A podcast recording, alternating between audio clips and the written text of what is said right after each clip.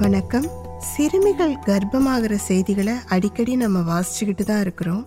அதுல சில செய்திகளில் அந்த சிறுமிகளோட வயசை பத்தி தெரிய வரும்போது ஐயோ இந்த குழந்தை டீனேஜ்ல கூட அடி எடுத்து வைக்கலையே அதுக்குள்ள இப்படி ஒரு அநியாயம் நடந்திருக்கே இந்த சின்ன வயசுல கூட கர்ப்பமாவாங்களா என்ன? அப்படிங்கிற கேள்விகளும் அங்கலாய்ப்புகளும் நம்ம மனசுக்குள்ள எழும். இதுக்கெல்லாம் விளக்கம் தர்ற மாதிரி ஒரு கேஸ் ஹிஸ்டரிய நம்மோட பகிர்ந்துக்கிறார் செக்ஸாலஜிஸ்ட் காமராஜ். அந்த சிறுமி அப்போ ஏழாம் வகுப்பு தான் படிச்சுக்கிட்டு இருந்தா.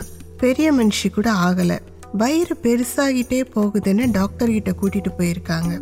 வயிற்றுல இன்னொரு இதய துடிப்பு கேக்குதுன்னு ஸ்கேன் செஞ்சு பார்த்ததுல வயிற்றுல கரு வளர்ந்துகிட்டு இருந்ததை கண்டுபிடிச்சிருக்காங்க.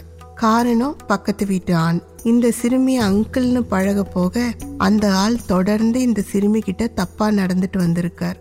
விளைவு வயசுக்கு கூட வராத அந்த குழந்தை கர்ப்பமாயிட்டா. நிறைய பேருக்கு வயசுக்கே வராம ஒரு சிறுமி எப்படி கர்ப்பமாகி இருக்க முடியும்னு சந்தேகம் வந்திருக்கும்.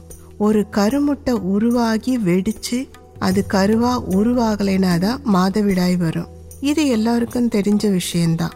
அந்த சிறுமிக்கு கருமுட்டை உருவாகி அது வெடிச்சு முதல் மாதவிடாய் வர்ற நேரத்துல தொடர்ந்து பாலியல் அத்துமீறுதல் நடந்துகிட்டே இருந்ததால முதல் மாதவிடாய் வர்றதுக்கு முன்னாடியே கர்ப்பமாகிட்ட அந்த சிறுமி. இது ரொம்ப ரொம்ப அபூர்வம் தான் ஆனாலும் நடக்கிறதுக்கான சாத்தியக்கூறுகள் இருக்கு. உங்க வீட்டு பெண் குழந்தைகள் அக்கம் பக்கம் விளையாட போறாங்கன்னா கொஞ்சம் கவனமா இருங்க. குறிப்பா சிறுமிகளோட வயிறு பெருசாகிட்டே இருந்ததுன்னா நம்ம பொண்ணு தான் இன்னும் பெரிய மனுஷி கூட ஆகலையே அப்படின்னு அப்பாவியா இருக்காதீங்க பெற்றோர்களே அப்படின்னு எச்சரிக்கையும் செய்கிறார் டாக்டர் காமராஜ்.